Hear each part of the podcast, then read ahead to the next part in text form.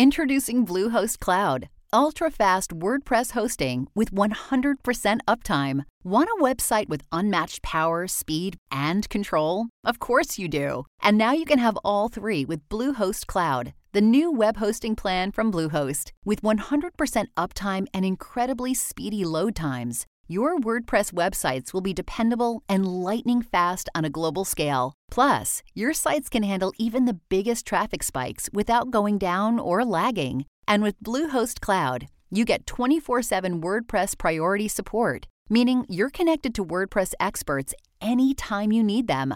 Not to mention, you automatically get daily backups and world class security. So, what are you waiting for? Get Bluehost Cloud today by visiting Bluehost.com. That's Bluehost.com.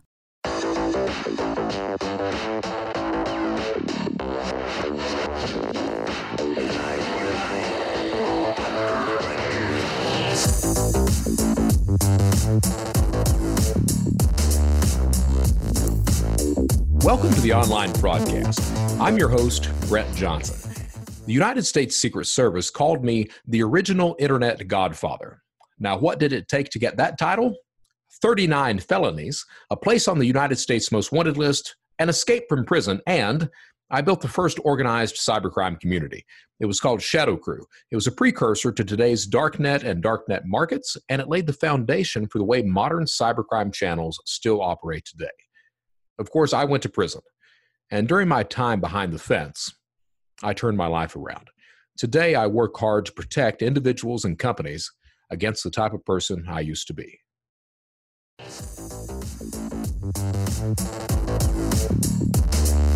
This week on the online Fraudcast, we are honored to have Michael F.D. Anaya coming on to talk to us about collaboration, what that means, and why it's so important. But before we get to that, it's time for the CyberSuck News Report. That's right, all the cybersecurity news that only a criminal would love, and maybe those who are trying to stop crime. First on, this comes from HousingWire.com. Fifth Third Bank facing its own fake account fiasco. So, those who may not be in the know, of course, we know that Wells Fargo, and just in fairness, so that everyone knows full disclosure, I bank with Wells Fargo. Why? Well, I like to think that one criminal deserves another. So I choose Wells Fargo. Of course, now it seems like we know that Wells Fargo was setting up fake accounts for people. You know, uh, they wouldn't tell them they would open up loan accounts or credit card accounts. They just went ahead and did it. That way it made Wells Fargo look even bigger than they were. Of course, now if a person did that, someone would be in prison. A bank does that, Wells Fargo does that, and not much happens. Well, it seems that Fifth Third did that as well. Now they're going through their own fiasco. So now I've got not just Wells Fargo I can bank with because, you know, when one criminal deserves another, but it looks like I've got Fifth Third that I could also choose to bank with and might be quite pleased with the way they act, or maybe not. Moving right along. Yes. Oh, here's a nice one. This is from BusinessInsider.com. The headline a former Microsoft engineer stole more than $10 million from the company and used it to buy a $1.6 million lakefront home and a Tesla because there's nothing better in Seattle than a Tesla, is what I guess. Except maybe toilet paper, since there's none to be had anywhere in the nation because of people's fear, uncertainty, and doubt over the coronavirus. But this Microsoft engineer, he took advantage of their gift card program, siphoned one point or siphoned $10 million off the gift card program. He was an engineer, so he covers it up, uses those proceeds to go and buy his ass a lakefront house and a Tesla, and it's untelling what else he did. Needless to say, they caught him. Needless to say, I'm sure he's no longer working for Microsoft. Hopefully, he'll get a lot of time out of this. That's what we can hope for. But this is an insider. And what we need to understand is, is that when how does insider fraud happen? This guy named Cressey, he, he, he creates this thing called the fraud triangle. So there's three legs to how insider fraud occurs. Those legs are those those three areas, those three things is there has to be opportunity, there has to be pressure, and there has to be justification. So somewhere this engineer, this guy who decides he's going to defraud Microsoft, This engineer, his name is Vladimir Kazvushkak, I guess. I don't, I can't really say it. But this engineer, he had to have pressure. Somewhere there was pressure. Maybe he felt he didn't have enough money. Maybe he needed more money to satisfy some girlfriends. Maybe whatever that is. Then he had to have opportunity. So the opportunity, of course, was he was an engineer. He was he had access to this gift card program. He knew how to siphon the money off and then he knew how to cover it up. So that was the opportunity. And finally the justification because what Cressey says is that that insider person, that person that's going to commit company fraud from inside of the company, that person has to have pressure on them. You know, bills are due, not making enough money, whatever that is. Then they have to have the opportunity. Where are they going to steal the money from? And then finally, unless they can justify it, you know, I, am feeding my family. Uh, the company was mean to me. They deserve it. They can afford it. Those types of justifications. Unless there's a justification there, the criminal won't do it, or the insider won't commit insider fraud. Now, does, this article doesn't mention what the justification was, and I'm sure that Vladimir here is is saving that justification for when he's sentenced. We'll see, but I'm hoping that he too gets a lot of time. Ah, here is another article. So this one is titled, and this is from the Loss Prevention magazine. The title is "Why is Friendly Fraud?" On the rise, or why friendly fraud is on the rise is the name of the title of the article. And it, it's kind of interesting to the first way the first paragraph starts out. So I just want to read the first paragraph here. It's been nearly five years since the coalition comprised of Europay, MasterCard, and Visa shifted the liability for payment fraud from the banks to the merchant. In that time, chip cards have become ubiquitous payments made using a swipe have officially jumped the shark and the face of fraud has become friendly. I'll just go on here and talk about what loss prevention media says is friendly fraud. And that's the next paragraph. Friendly fraud, as it's called, occurs when a cardholder disputes legitimate charges with their credit card provider, forcing a refund under the false pretense that the merchant made an error.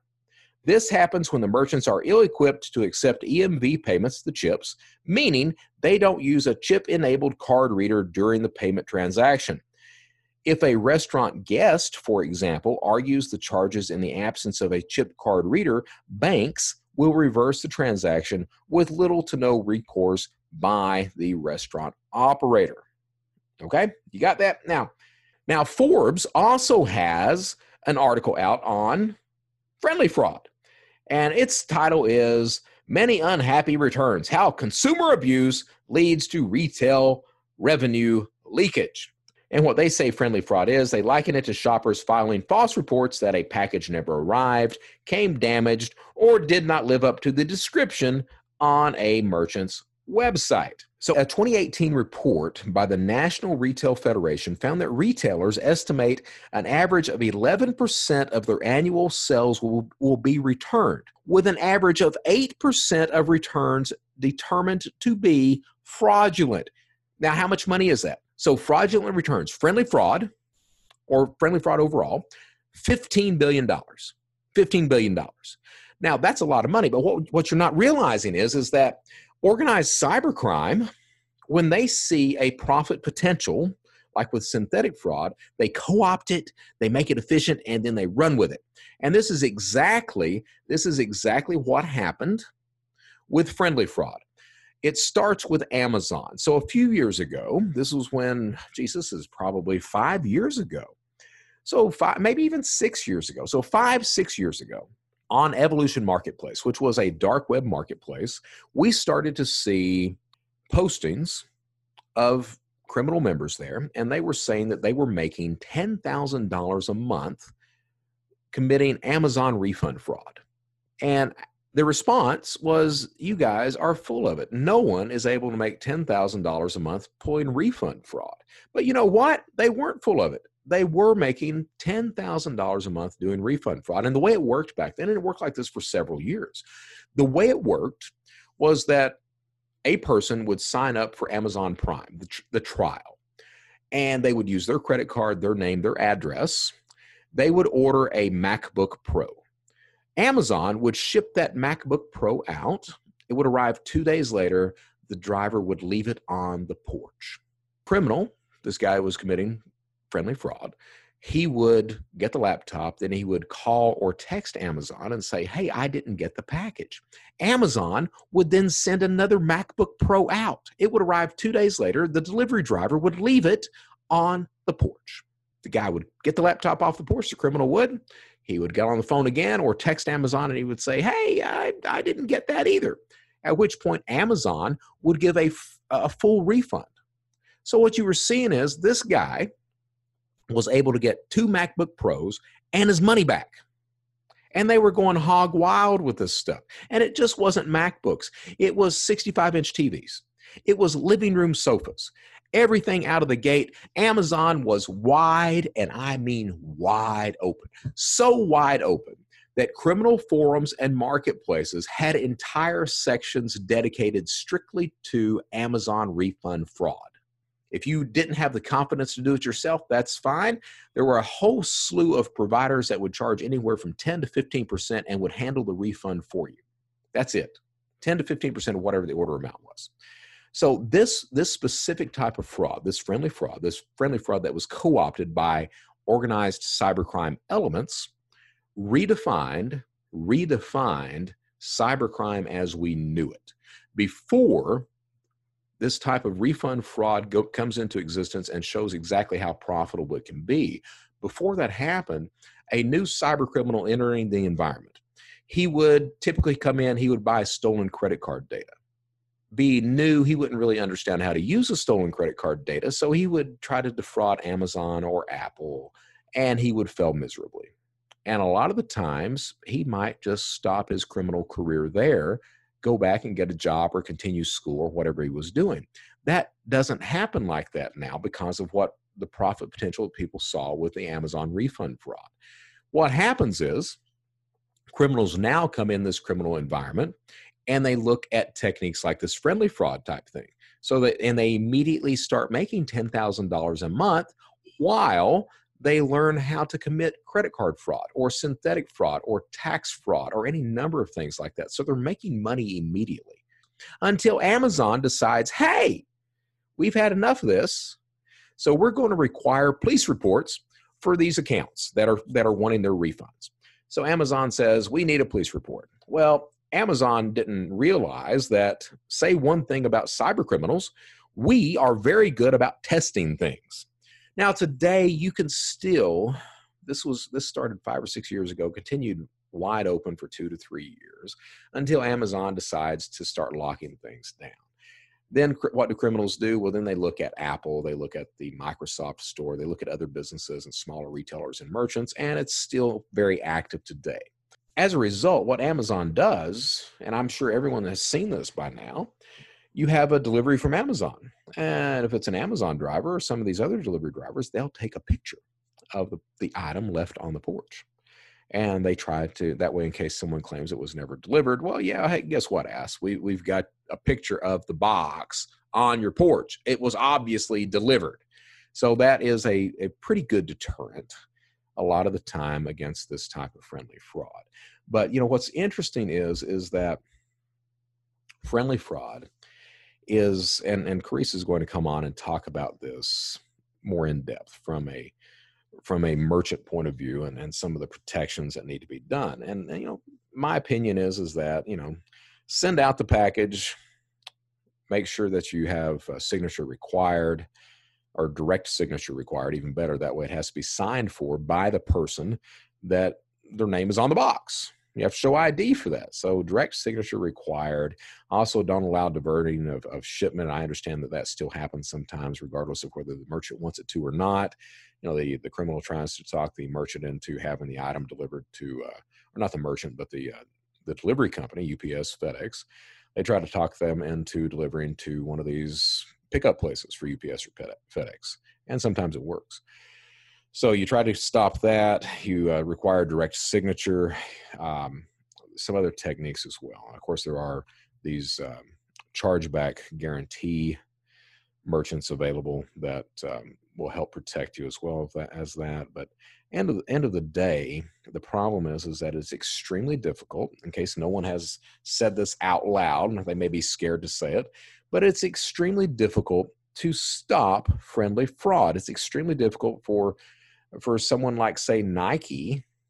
A person buys a hundred and fifty dollar pairs pair of shoes from Nike. They're delivered, and then that person says, "Hey, I didn't get it." Well, what's going to happen? Well, Nike's so big, they're not going to worry about $150. They're probably just going to send out another pair of shoes, or they'll give a refund or whatever the, the customer wants at that point. And when you see when customer consumers, a lot of consumers that are opportunists, see that this is successful like that, well, then it's it's something that some people take advantage of. So that's one of the things that that you have to watch out for is that. So moving right along, article from Tech Republic cyber criminals raking in 1.5 trillion dollars every year. So cyber criminals raking in 1.5. That's how profitable cybercrime is. 1.5 trillion dollars. Now, let's put that into perspective. All right? And this is the techrepublic.com that mentions this. So I want to give them credit for that and this is what they say cybercrime is even more lucrative than the technology used to commit these acts, with revenues from Apple, Amazon, Facebook, Tesla, and Microsoft bringing in a combined total of $761 billion in 2019. So, all those companies together brought in $761 billion in revenue. Cybercrime, though, generates for criminals, 1.5 trillion dollars. So it's swamping it. It's swamping it. Now the question is, and that's why we're talking to Michael F.D. Anaya today. The question is, when I, why is that possible?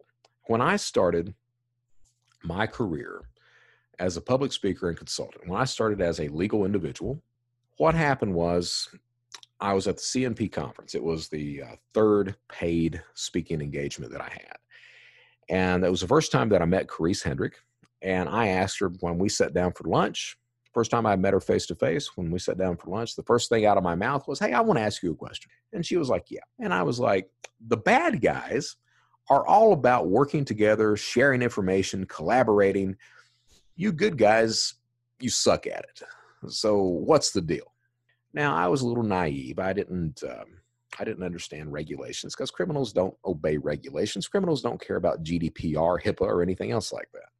So I didn't understand privacy concerns, regulations, stuff like that.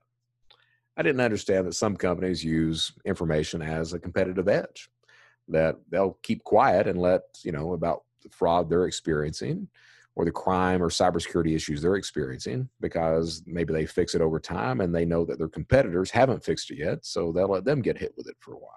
So I didn't understand all that kind of stuff. And and over the past few years I've come to realize that, but I've also come to realize that at the end of the day, until the good guys get to be as good at sharing information, at working together as the bad guys, until the good guys can do that like the bad guys can, the good guys will always will always be fighting a losing battle.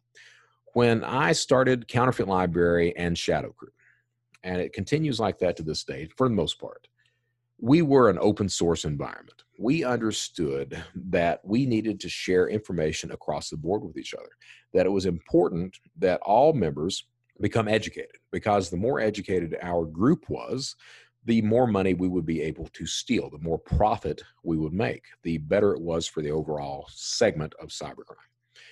Now, over the years, what we see is because you see a lot of law enforcement on these these networks, these criminal networks, you see a lot of security professionals on these criminal networks. We see that a lot of the information anymore is not publicly discussed. That does not mean that does not mean that information is still not shared within cybercrime environments. If you look at, and I've mentioned this before and I'll say it again, there are three necessities to cybercrime. Those necessities are gathering the data, committing the crime, and cashing out. All three necessities have to work in conjunction. If they do not, then the crime fails. The problem The problem is that a single criminal, a specific criminal, cannot, cannot do all three things. That criminal is good in one thing. Sometimes he's good in two. Very rarely can he do all three. So that is why these criminal networks, the marketplaces, the dark web and surface web groups, that's why they exist, or one of the reasons they exist, is so that those criminals can network with other criminals who are good in areas where he is not. So he may be able to gather the data, meaning that he can steal credit card information. He can steal people's social security numbers or, any, or items like that. But he doesn't know how to commit crime with them. I mean, he has committed crime, right? But he doesn't know how to use that stolen data to commit crime. Or he doesn't know how to cash it out, how to launder the money properly. So he has to network with other people within the cybercrime environment to profit by that. Okay, so that that's how this works. And it's all about, from the criminal point of view, from the cybercrime point of view, working together to maximize profit. Okay, so while you go on a marketplace like Empire or you go on a a discussion channel like Dread, which is the the Reddit of the dark web, you go on there and you'll see some of these discussions. You'll see things being shared openly and discussed and talked about. Now, it's not as open as it used to be during Shadow Crew's days or counterfeit libraries days simply because we've got more law enforcement that are that are aware law enforcement has seeded those groups pretty well uh, security professionals visit those groups all the time. We've got uh, dark web monitoring companies, everything else that try to capture as much data and discussions as they possibly can. So what you see is is that just the very superficial conversations will take place. Very superficial. For the more in-depth conversations about sharing information and networking together, collaborating, those take place on smaller and smaller encrypted messaging channels, Wickr, Wickr Rooms, Jabber, Telegram, places like that, WhatsApp at that point is where the the real conversation about open source in intel sharing information networking together takes place. But don't make a mistake about it. Criminals are all about collaborating. They're about sharing information. They're about working together. The problem of course is that the good guys are not. They're not. Either they can't because of regulation and privacy concerns or they won't because of a competitive edge or what have you. We are fortunate today, we are extremely fortunate today to have Michael F.D. Anaya from Atlanta, Georgia, to come in and talk to us about the need for collaboration among the good guys.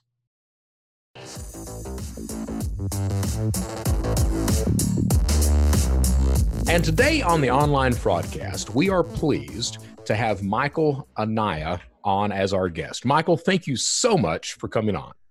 Of course, I appreciate you letting me chat with you and your listeners. Well, I, I tell you, I, I, am completely honored and I am thrilled that you agreed to come on. You know, I sent out the message yesterday on LinkedIn and you responded, and I was like, seriously, he's he's willing to come on and talk to us. So, I, mean, I'm I'm completely thrilled for the audience who who doesn't know who you are. Please introduce yourself, tell us who you are, what you do, all that good stuff.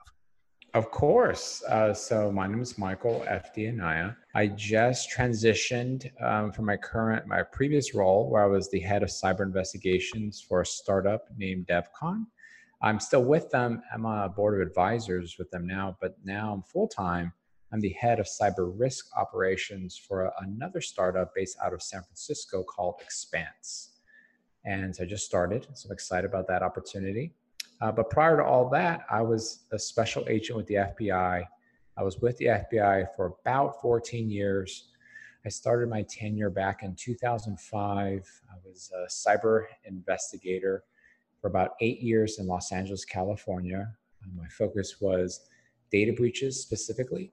Right. And then did that for again like eight years. I arrested and, and indicted a number of various hackers as well as other individuals who are facilitating fraud schemes. Sure. And then uh, two years I got promoted, and then in two years at headquarters, I did the leadership development. I helped the bureau kind of build some programs for leadership development internally. And then I got another promotion, and that's where I went to uh, Atlanta, Georgia, where I'm currently at now. And I was selected to be the cyber squad supervisor and then, uh, then I was basically running about 15 various individuals. I supervised agents, computer scientists, which were similar to data scientists and sure. analysts, sort of addressing nation state and criminal cyber threats. Oh wow. So you know, you you go through this and I'm sitting here thinking, wow, that's a resume. I mean, so you were 14 years an agent. That's correct. Were you were you in law enforcement before that or military? Or you just go straight into the bureau? No, just ran the bureau. Prior to that, I was a software developer in Dallas, Texas, working on banking software. Oh, outstanding. So, yeah, so it's just very uh, not traditional. Because you mentioned military or former law enforcement; those are very traditional paths into the FBI, right? As well as attorneys, and um, those are the big three, I think, and accountants. So, so um, coming from a software field, did you did you start out with the FBI in cyber? That's correct. Outstanding, outstanding. So I'd say I, I, am absolutely thrilled to have you on. And, and you said you had arrested several hackers. One of the questions I've got, because I've got my own theory about all this stuff, but one of the questions I've got is is is from what you've seen of the people that were out there breaking the law, is there some common thread that runs among these people? Is it are the demographics similar? Are uh, um, you know we know they're not all 400 pound kids in their mom's basements. So what what are the similarities that you saw among these groups, among these attackers? So I'm, I'm, glad you brought that up. There's a lot of things that I've sort of observed. Um, I've sort of categorized into four distinct uh, observations I've made. Mm-hmm. So one of them I classify as justification. Basically, we as people can justify almost any action. so every uh, every uh, criminal, even just beyond hackers, just criminals I've arrested, um, they basically had some sort of justification for what they did the, sure. And we as people can all relate to this to some degree, whether we like to admit it or not. Um, I talk about, I, the, I frame it as what I call the red light paradox. So if I were to ask you, um, Brett, would you run a red light? What would your reaction be? Who's watching? and and and you you're hitting the nail on the head when you said that because if you had some like a, a police officer there like watching the intersection, you wouldn't run the red light. Right. It's situational. And what I typically do when I talk about that is I say there's a difference at time of day. If I ask the question of someone at 3 p.m., generally speaking, their answer is no. Right. I'm not going to run it. But if all of a sudden I change the variable a little bit and I say, what about 3 a.m.? no one's around and you're just sitting there at an empty intersection, all of a sudden it changes. And the reason why that resonated with me when I was in the FBI, I basically uh, did arrests and search warrants at very early times. And in LA, that's kind of where that's when they started. We had to we had to basically prepare around 5 a.m. So many times I was driving to a location at 4 a.m. make sure oh, I got geez. there on time. Right, right. Well, I'm sitting at lights and it's, you know, 4 a.m. in the morning, no one's driving around. And I'm just kind of like, why am I sitting here? this, this, is dumb. So, the first time I ran the red light, I felt really guilty. I sure. felt like just tremendous guilt. Um, and the second time, I felt that same guilt, but after the 100th time, I stopped feeling guilt. I stopped feeling guilt. And each time I justified it. I justified it. And I think most people would probably come to the same terms I did. Look, I'm about to go facilitate some initiative that was, you know, I'm deputized to do to some degree, but also no one's around. Sure. So I ran the red light. I justified it. Uh, and I, I highlight the next observation I made, which when I said I did it the hundredth time, I didn't feel any guilt. And that's the second observation I've made is the length of exposure. So, generally speaking, the people I've arrested, the longer they've been doing it, the more normal it becomes. It just becomes right. part of their identity. One of the guys I arrested, he was facilitating a fraud scheme. And he'd been doing it for about two and a half to three years. Um, initially, he started doing it because the employer did not promote him. Right. So he basically decided, well, I'm irritated, I'm angry, I've been wronged. So I'm going to make up the money I, I was, in theory, his perspective, theoretically owed by stealing from the organization. Um, what he was able to do would go unnoticed or undetected. I actually just stumbled upon him. Oh, geez. And so fast forward, I interrogate him and I ask the question, which everyone wants to know is why did you do it? and he explained why he did it. Like I said before, he felt wrong and he felt justified in his action. But that was three or about three years ago prior to him actually talking to me. Well, fast forward, he wasn't angry anymore. And I remember this very distinctly. I asked him, Well, why did you continue to do it? And he kind of had a blank stare and he really thought about it. He said, Honestly, I really don't know. I just, it just became who I was. Oh, wow. And it, was fascinating to me. Um, and he had a wife, kids, um, he had a professional career. So it was just fascinating. And so that resonated, but it was that length of exposure. You know, I've I got think. to tell you, uh, I've got to tell you, Michael, you're, you're saying this, you know, the, and I, I definitely want to hear the other two, two areas as well that you're talking about. But, you know, you talk about justification. I was all about that. You know, I, I told myself I did it for my family, my wife, stripper girlfriend, sister, and, and got to the point where I believed that. And then you, you mentioned how it becomes normal. And what you just said about the gentleman with that blank stare and he says he didn't know. I was at that point. You know, I started breaking the law when I was 10. It became a normal thing for me. When I began cybercrime, you know, committing those frauds and scams and credit card stuff online and all that.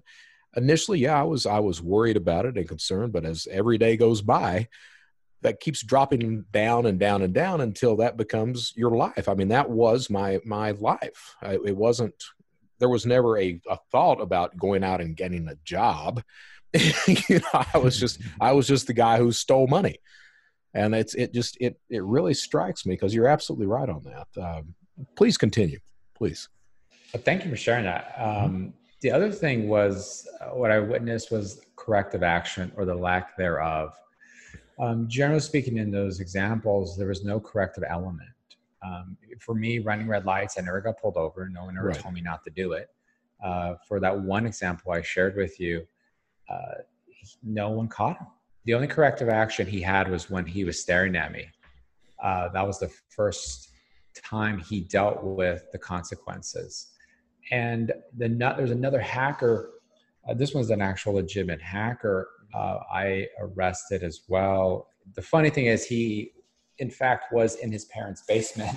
He wasn't 400 pounds. he was not 400 pounds. Uh, he's probably, I want to say 150 in terms of his weight. But uh, he, was, he was a kid. He was a kid for all intents and purposes. Sure. Uh, the fascinating thing with him when I interrogated him and I was chatting with him, building rapport, and that's what you do when you talk to these individuals is you build rapport with them. Most people aren't going to talk to you outright by the way. Right. No one's going to, as you, you might not be aware of this, or you might be because of your background, your experience, but generally speaking, when you're sitting across the table for law enforcement, you're not really interested in like having a heart to heart. Your first focus exactly. is how do I get out of this? That's exactly the focus. I, I don't want to be anybody's buddy. I just exactly. want out of this mess that I've gotten myself in. And and you're right. I mean, the, the, the guys on the other end of the table, they they you know, they go and get you something to eat. They ask if you're thirsty. they try to build that rapport because let's be honest, anyone who's watched that another 48 or some show like that, most criminals end up telling on themselves a lot, you know, a lot too. It's true. It's true. But so, I mean, you have to, it takes a certain skill set, not, and not everyone in law enforcement has it. Sure. Uh, so I, I was lucky enough to have this skill. So this particular hacker eventually, and this interrogation took about six or seven hours Oh, geez. At the end of it, you know, he was sharing a lot with me, but he talked about how he was working on his third iteration of the, the particular piece of malware. so, I, so he would have continued to develop more and more malware and become sure. more and more sophisticated. His malware is extremely sophisticated. It was a right. peer-to-peer right. botnet. Uh, so mm. anyway, it was it was fascinating, and that's where I got that corrective action element. And then the final thing I've witnessed is just the environment. We kind of talked about it. You mentioned you started when you were so young, at ten. That many times is where hackers or criminals. That's where it begins. At such a young age, and if sure. you think about your peer group and your influence, that influence is so paramount and this I th- this example I witnessed from not cybercrime but for just street gangs. I, I did some work briefly in Los Angeles, working uh, with some of the agents there who went after various street gangs, And talking to some of the subjects, some of the people I arrested, too, believe it or not, in the cyber community were people who were part of a gang of some sort. Um, and when you talk to them, they're very different. Uh, they have no fear. Right. When you're across the table for them, they're not impressed by the letters FBI. They've seen these letters before. They're used to those. They're, exactly, they're used to them. exactly. But it, it's fascinating to see, like, literally no reaction. Generally speaking, if you think about it, if you if your listeners were to take a moment and pause and think if the FBI were knocking on the door, literally, vast majority of people are terrified. Right. Uh, and and they should be. Yeah, absolutely. but when you're a person who's sort of been indoctrinated into the criminal world at a young age, in a way, it's a rite of passage to go to prison. It's a very, very different world. And that's really dealing with these individuals, seeing their their look of without fear or remorse for their actions. Right. I realized that doesn't happen overnight, and that really goes back to that environmental element. Um, and you go back to my example of running a red light amongst people in law enforcement. If we were to talk about it, it's it's somewhat more common, just because again, when you're doing these operations at a early time in the morning, it really doesn't make a lot of sense to sit the light for two minutes sure. while it's changing cycles. So you talk amongst a law enforcement, like, oh, yeah, that's not a big deal. And again, it's that environmental component.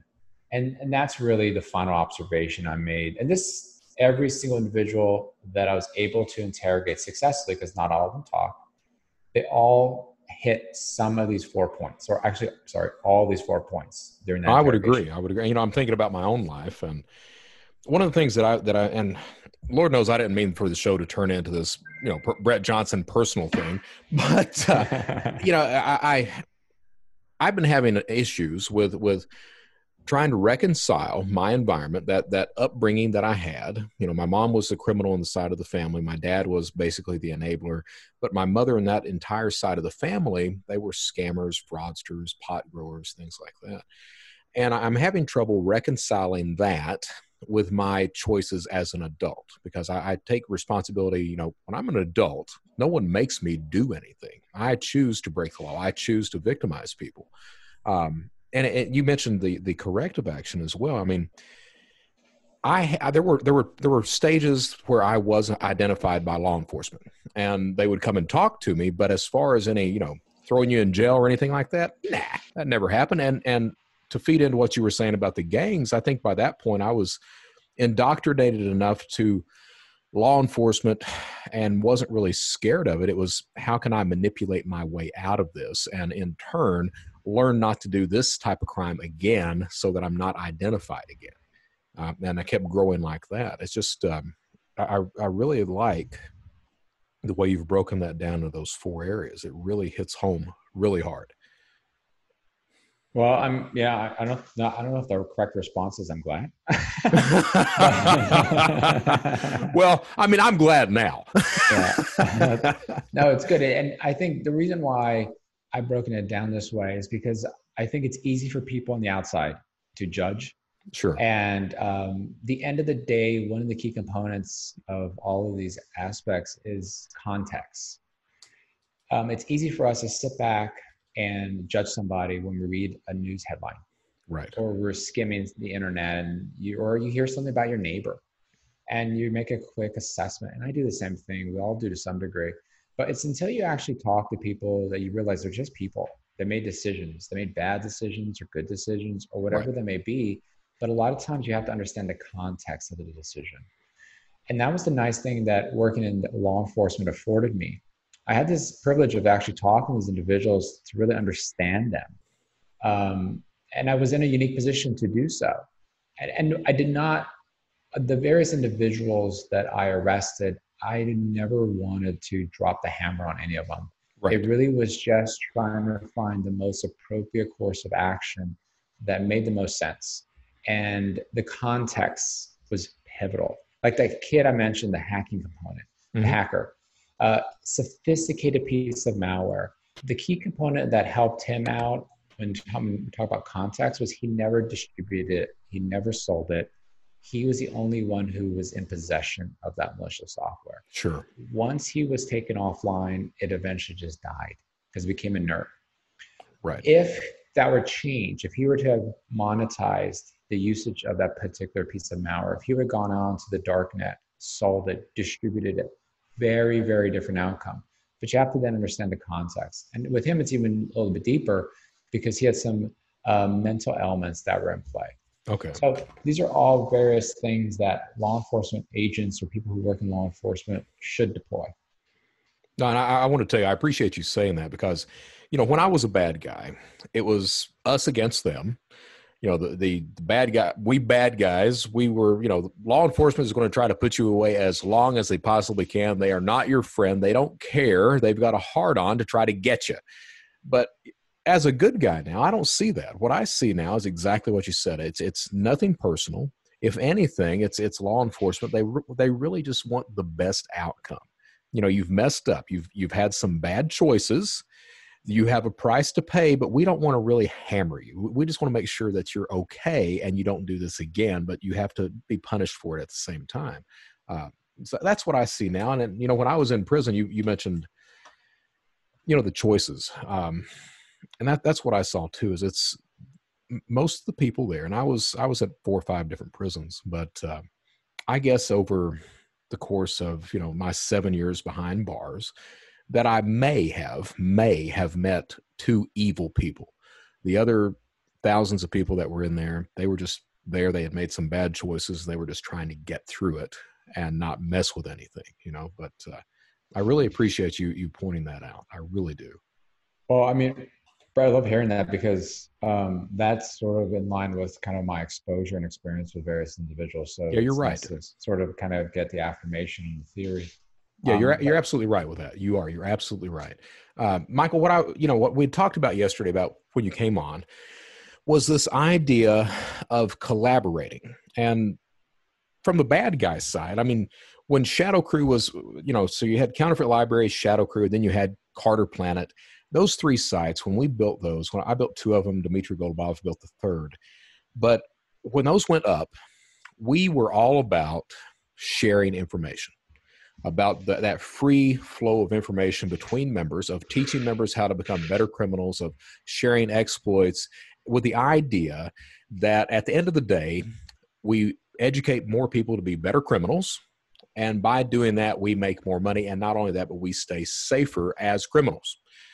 And so when I began this career as a legal person, Karisse Hendrick was one of the people who helped me out. And when I finally met her in person, the first question out of my mouth was, you know, Karisse, the bad guys are all about collaborating, sharing information.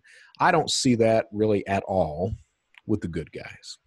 So what's going on? And I, was naive at that point. I didn't understand regulations because, you know, criminals don't care about GDPR or HIPAA or anything like that. But uh, that's what I wanted to talk to you about is is that idea of collaboration because now that I'm a good guy, I'm you know I'm, i talk at the CISO Academy in Quantico, and a lot of that message is about companies sharing information, not just with law enforcement, but with competitors where they can, things like that. So, what, what's been your experience as far as collaborating with companies or companies collaborating with themselves? Do you are you like me? Do you think it's a necessity that that we need that type of collaboration? I definitely do. One of the things when I was in the FBI, I was always trying to strive to help build those collaborative relationships. And you mentioned like the CISO Academy. I was one of the ambassadors that would go out there um, twice a year when it was held to meet with the CISOs and build those relationships. So it was very important because the reality is when things happen in the wild, mm-hmm. the FBI isn't always aware of them and they it's required it's required not a requirement but it's a necessity for the fbi to effectively do their job. They need people to actually share that information. Um, and so that's pivotal and it's unfortunate.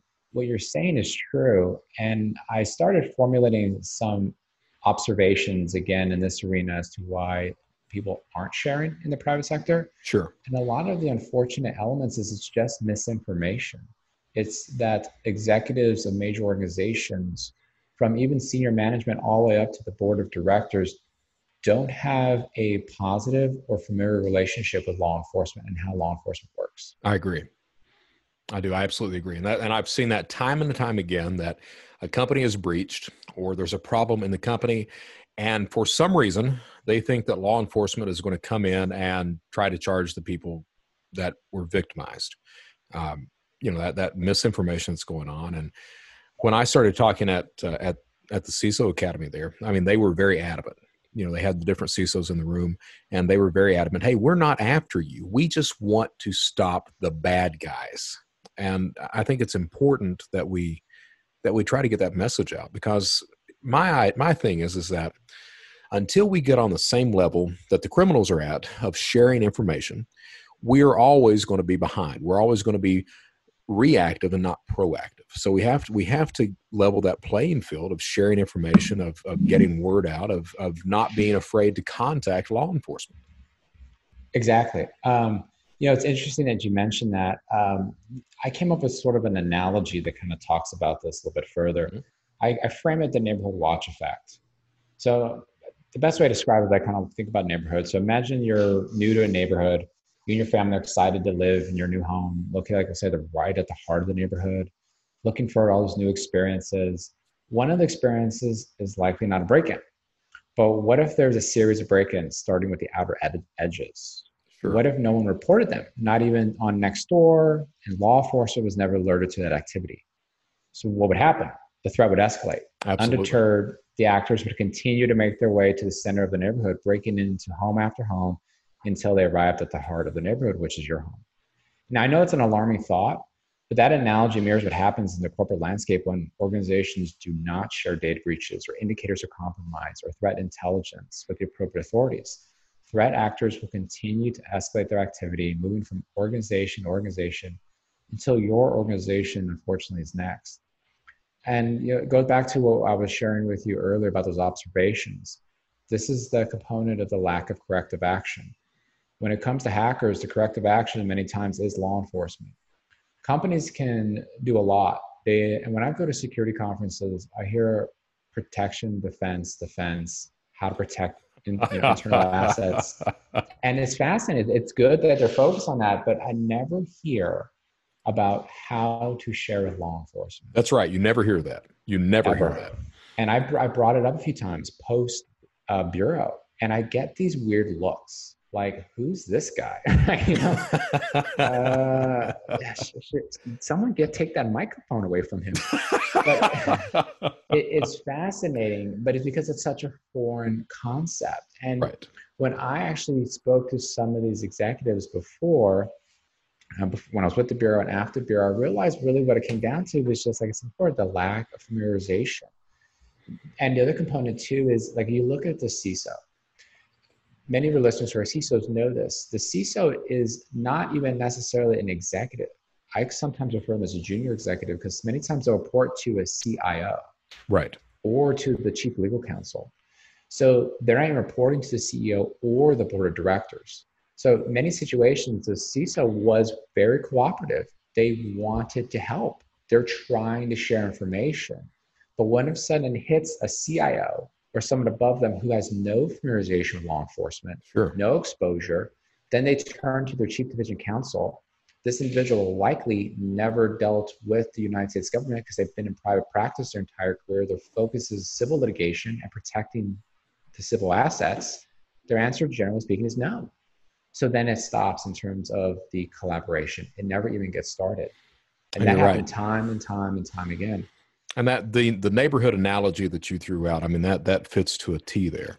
So when you're when you're not reporting to law enforcement, the crime remains somewhat unhidden. I mean, it remains somewhat hidden, and it escalates because me as an attacker, you know, I, I see I'm in I'm operating in a in a vertical. I hit one company on the fringes. I see that that technique's working. No one's stopping it. I try another company down the road with the same the same vertical with the same type of technique, and I just keep farming working my way in, in, in as much as I possibly can into that vertical or that neighborhood until finally I'm at your doorstep hitting your company. All because you no one has reached out, shared information with law enforcement, or a lot of the times not even sharing information with the other companies in the verticals. Exactly, and, and many times at the, the, the like the board director level or CEO level, there's a lot of assumptions. Sure. The assumption is, oh, I thought this was happening. And you know, just depending on the size of the organization, you're looking at large enterprises, that assumption I think sometimes is made honestly. Um, but information many times doesn't necessarily relate accurately to that level. Um, the other complicating component is if the board isn't involved and the CISO isn't necessarily reporting directly to the board, then those issues aren't necessarily raised. The benefit that everyone's afforded when sh- so the other component I think is uh, I would like to highlight if any of these individuals that are listening um, are concerned about well I don't want to lose control. That's a common statement I've heard. Or like you said before, I don't want them to find something I did wrong. Right. If I invite the FBI in, what if I'm not CPI compliant? Or what if I didn't follow all the requirements put upon me by HIPAA? The key component there, and I think that many of your listeners need to understand, is that the government, good or bad, right or wrong, is highly delineated. Law sure. enforcement, specifically the FBI or Secret Service, their focus is only the threat actor candidly, the FBI would not even recognize a compliance issue because a compliance issue is tied to a regulatory body. The FBI is a law enforcement and intelligence arm only. So they wouldn't even know and or you wouldn't know what they're looking at in terms of having some sort of regulatory element. Right. Now, if you share, because you're like, well, hold on, I did share with you know the SEC, or I shared with the IRS, because the government's so delineated there is not a clear channel that information always flows from one person to the next. The best analogy I have of when I think of, or when people aren't familiar with the government, think of like a mall. Think when you go to like a shopping mall, and if you were to purchase an item from like the Smoothie King, and you were to take that item and they give you the wrong smoothie, and you take it to Macy's, and you tell Macy's, hey, Macy's, uh, I ordered mango, but this is strawberry the Macy's clerks don't look at you like you're a weirdo. Like, uh, we'll go back to Smoothie King. Like, why are you bringing it to me? That, in essence, is the same as U.S. government. Now, there's there's examples in this analogy that there's there's relations. So if you look at like Gap or Banana Republic, they're owned by the same parent company. So there's some elements like that in the mall analogy that's true. And there are some partnerships that will arise it is situations where like Secret Service or the FBI will develop a collaborative relationship and work together, but there's no guarantee. So I always give that analogy to people who aren't that familiar with the government. So right. don't make any assumptions because you share with one element of the government that all other elements of the government are aware of it. They're not, unfortunately. No, I agree. And, let me ask you, since since a lot of companies out there simply don't know, merchants as well, what is the proper process to report to law enforcement? So it's going to depend on the actual crime. If it's if it's anything to do with what most of your listeners are going to be uh, interested in reporting, which are cyber crimes, the best way to report that is to IC3, IC3.gov. IC3 stands for Internet Crime Complaint Center. Let's start there and then contact your local FBI or Secret Service office. Now, I would pick one or the other. Don't do both. Right. Um, so just choose who you would like to report to. Does it matter which one? Is there is there a preference between the two? Uh, I, I mean, say... for an FBI agent, the preference is going to be the FBI. exactly. Uh, so, candidly, there is a difference. It has to do with the size of the organization and scope of work one of the criticisms of Secret Service is that their priority is protective detail. So if you're a Secret Service agent working a Secret Service cyber case, all of a sudden a protected individual like the president comes to the city you're in, you stop everything and you protect the president. The FBI has so many agents, they don't have that same element. So there's never going to be a situation outside of a dire uh, matter that requires everyone to be there but there's not an ongoing situation where agents who work in cyber cases have to stop. Agents working cyber cases in the FBI are dedicated to cyber. Gotcha. So that's the one key thing. And again, if you don't work in either government element, you don't know that. Right. So because right. of that, I would say the FBI is going to be there's a larger organization, there's more resources.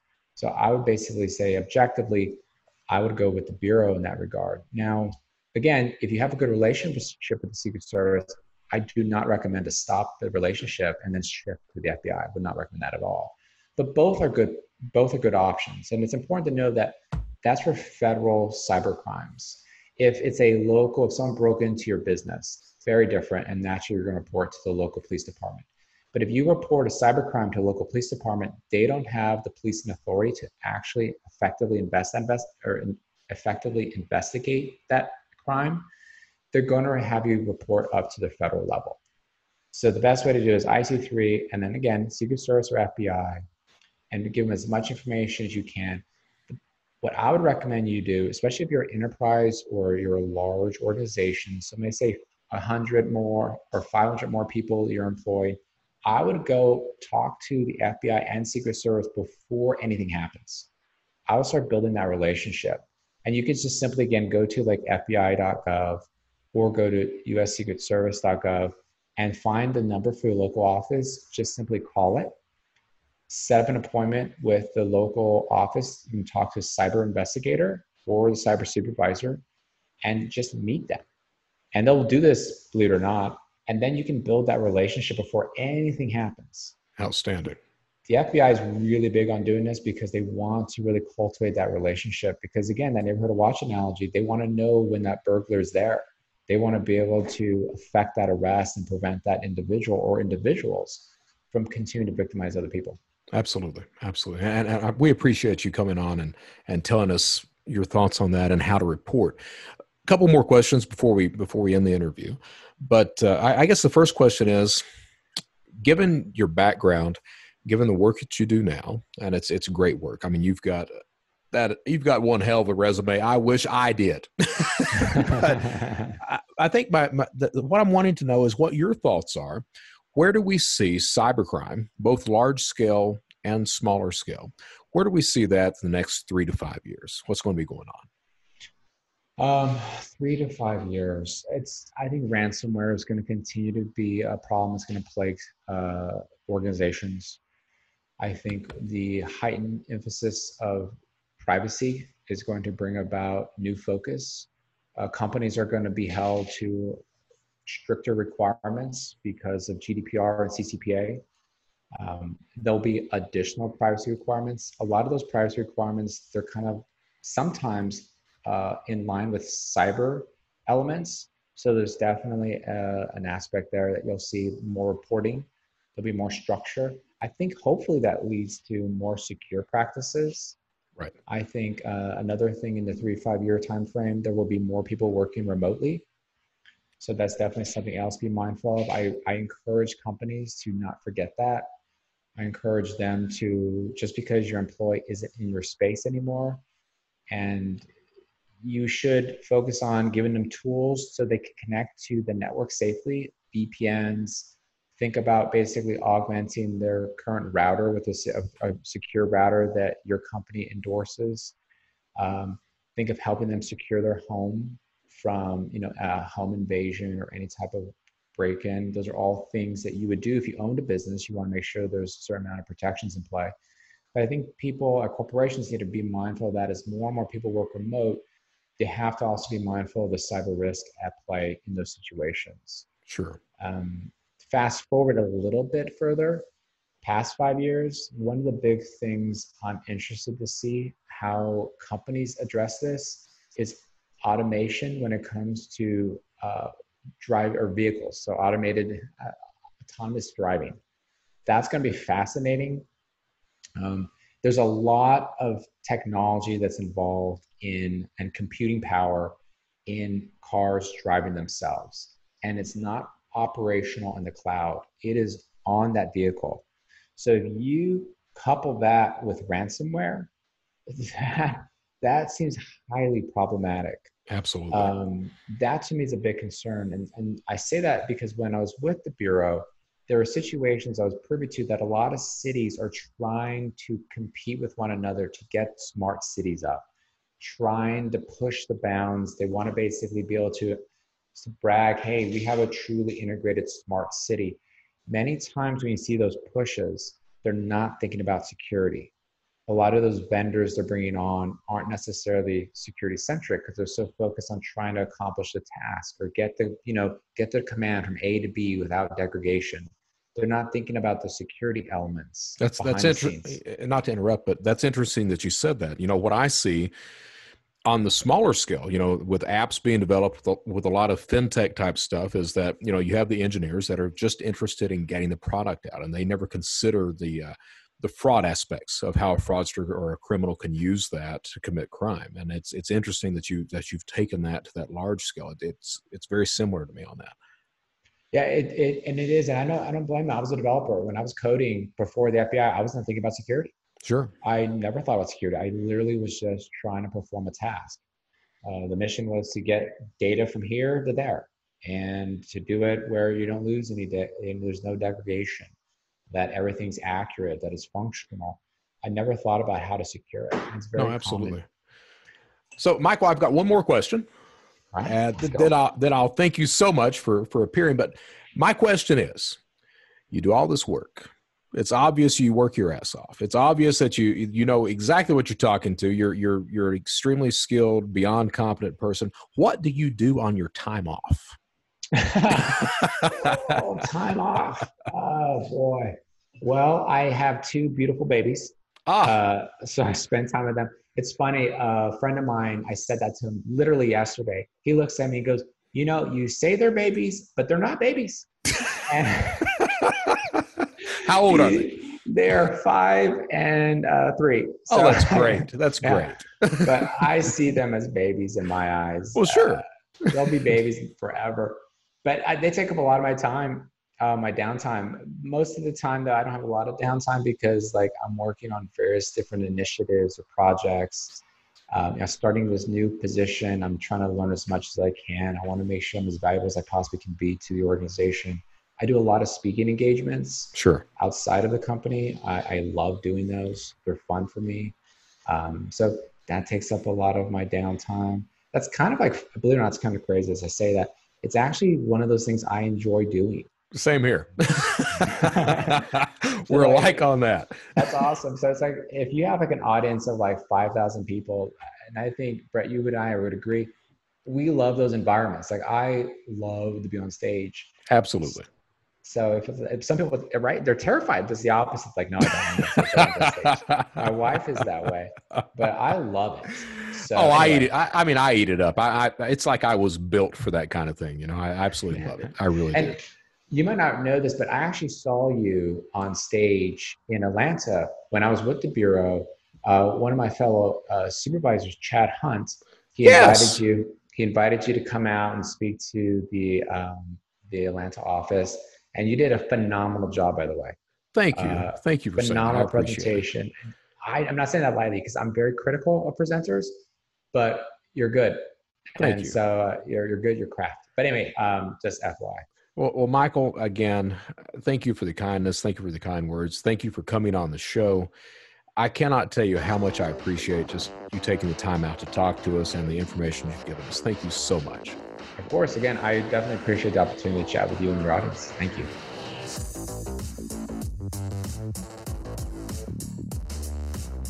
That's it for today's episode of the Online Fraudcast. Thank you for joining me. I hope you've learned a lot. You know, we've got so many of these topics to cover to help protect you and your company from fraud. So please subscribe to the Online Fraudcast to be alerted to when a new episode is out. Please tell your friends and family Rate and review us wherever you can to help others find out about us so we can increase awareness and protect everyone that we possibly can. Also, we want to hear about what you love and what you don't love about the online fraudcast. We need to know how to improve our show and we need to know what topics you would like us to talk about. You can find us online at www.onlinefraudcast.com, on Facebook at the Online Fraudcast, or individually on LinkedIn. Until next time, stay informed stay vigilant, and stay secure.